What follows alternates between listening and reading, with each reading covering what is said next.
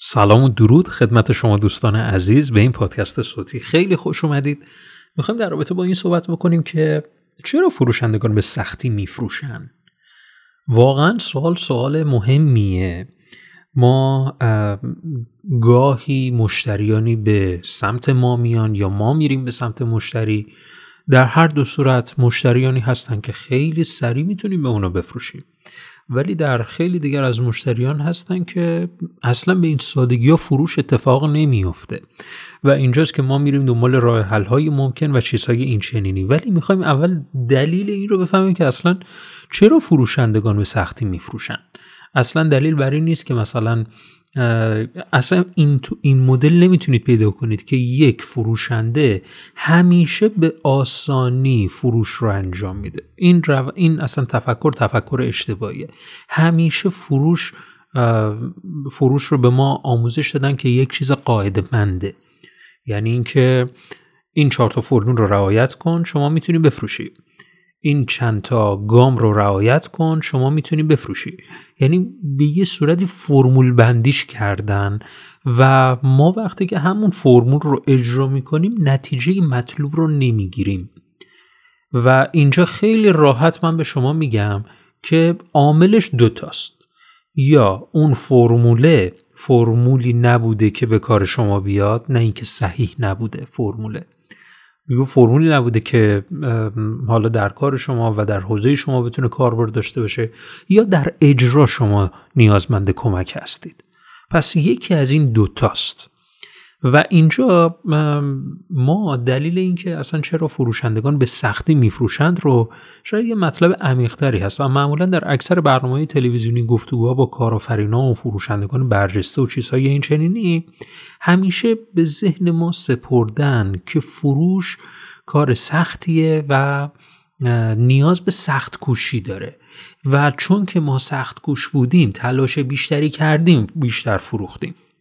چون که به ذهن خودمون مسلط بودیم خیلی تونستیم تلاش بیشتری بکنیم خب پس ما موفق شدیم. مثل این میمونه که مثلا بگیم که خب من چشام بسته است ولی با اینکه چشام بسته است من همینطور حرکت کردم.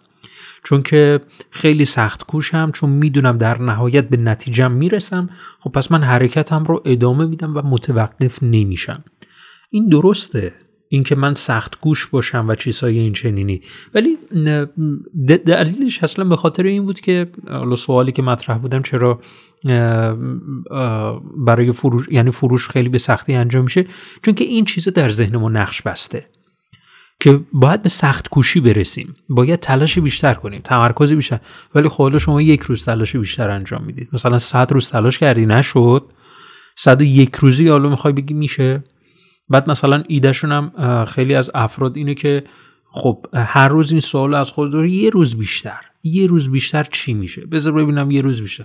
خب من نمی‌تونم آینده رو ترسیم کنم. برای همینه که دی دارم میگم سخت کوشی تلاش بیشتر. وقتی که کسی نتونسته باشه آینده رو ترسیم کنه نتونسته باشه ببینه که به کجا داره می‌رسه خب معلومی که فقط پارامتر انتخابش میشه سخت کوشی تلاش بیشتر و چیزهای بیش... این چنینی. همه ما سخت کوش هستیم. اصلا اینطور نیست که مثلا بگیم یک عده سخت کوشن. نه. ولی حالا سوال اینجور پیش میاد که خب پس چرا افراد در سخت کوشی و چیزهای این چنینی با توجه به اینکه حالا سخت کوشی رو ما مطرح کردیم که حالا پاسخش هم دادم ولی موردی نداره یک بار دیگه تکرار کنم. پس چرا حالا سخت کوشی در یک رده نیستن؟ این پارامتر سخت کوشی افراد در یک رده نیست. مثلا یک نمره از 20 مثلا می‌گیره 18 یکی می‌گیره 10 یکی یکم نمی‌گیره. خب این دلیلش اینه که تمام فروش رو شما به همین سخت کوشی می‌بینید. ببینید تمام فروش از نظر من اینه که مشتریمون رو بشناسیم. این یه جمله طلایی ها اینکه من در فروش تمام تلاشم اینه که مشتریم رو بشناسم. این یک جمله طلاییه به نظر من. ما وقتی به کار فروش می‌پردازیم یعنی داریم تلاش می‌کنیم که مشتری من ببینم چه کسیه چه مشکلاتی داره ما چطور می‌تونیم با خدمات و محصولاتی که داریم مشکلش رو حل کنیم. این سوالا رو دیدی؟ الان پرسیدم مشتری چه کسی و اینا. حالا خیلی از افراد میان میگن که خب من اول باید این رو اوکی بکنم؟ یعنی بفهمم به کی می‌خوام بفروشم؟ چه مشکلاتی باید داشته باشه که این محصول من به دردش می‌خوره؟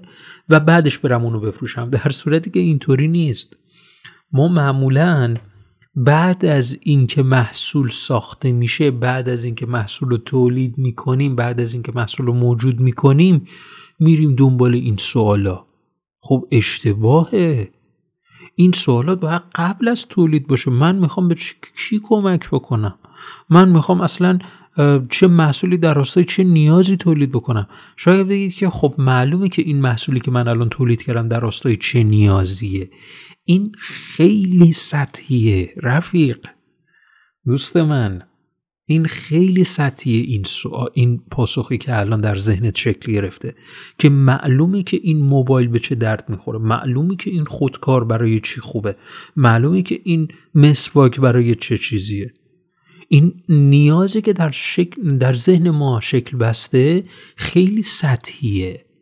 ما باید عمیقتر این رو پیدا کنیم که دقیقا چه مشکلی داره چه نیازی داره چه احساسی داره.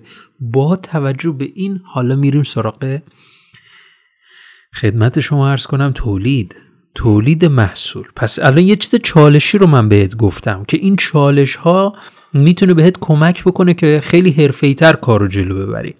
حالا بذار یه نکته مهم دیگر رو بهت بگم. شرکت یا شخصی شروع به ورشکستگی می‌کنه.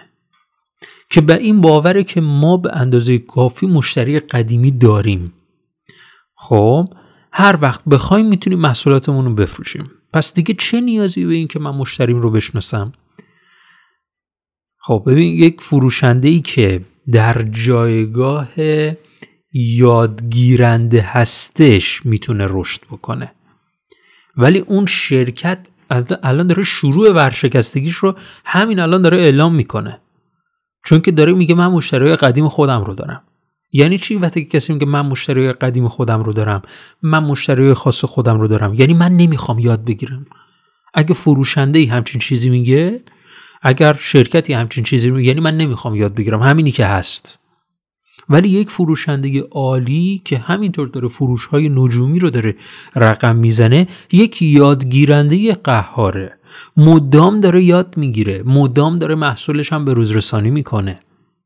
همه این موارد نیاز به یادگیری داره نیاز به سرمایه گذاری داره. ببین اگر می‌خوای اگر جز یادگیرندگان هستی اگر جز یادگیرندگان هستی می‌خوای در فروش موفق بشی من پیشنهاد می‌کنم قالب رایگان آواتار رو تهیه کنی. من یه PDF دارم که این PDF رو خودم دارم ازش استفاده می‌کنم که این فایل PDF یک فایل حالا ویدیویی 20 دقیقه ای هم در رابطه با پر کردن این فایل PDF توضیح دادم که چطور می‌تونید یک مشتری ایدال رو ترسیم بکنی. که من خودم وقتی که می‌خوام محصولی رو تولید کنم از اون استفاده می‌کنم و وقتی که می‌خوام بازاریابی کنم از اون فایل پی دی افی که پر کردم سریع استفاده می‌کنم. می‌بینم چه فاکتورهایی رو نوشتم چه چیزهایی رو نوشتم. عین اون رو بر اساس اون میرم محتوای تبلیغاتی خودم رو می‌نویسم. پس ما سیستمی کار رو می‌بریم جلو. سیستمی فرمولی کار رو می‌بریم جلو. فرمولی ایرادی نداره. صحبت اول من.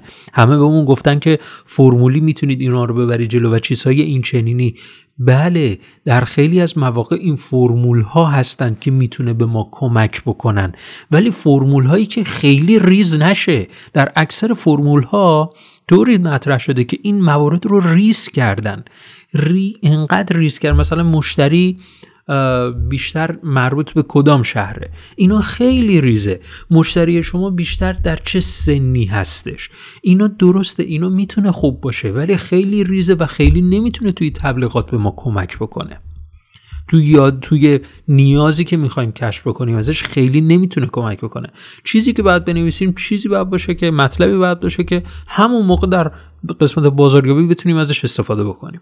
اگر مایلی که اگر یک یادگیرنده حرفه‌ای هستی که الان تا این دقیقه از این پادکست رو داری گوش میدی حتما یادگیرنده هستی. به تبریک میگم. اگر تمایل داری می‌تونی دقیقا در همین صفحه ای که این پادکست رو داری گوش میدی لینکش رو قرار دادم. کافی که روی اون لینک کلیک بکنی و به صفحش هدایت شی و رایگان دریافتش بکنی. ممنون که تا اینجا همراه من بودی. تا پادکست بعدی فعلا خدا نگهدار.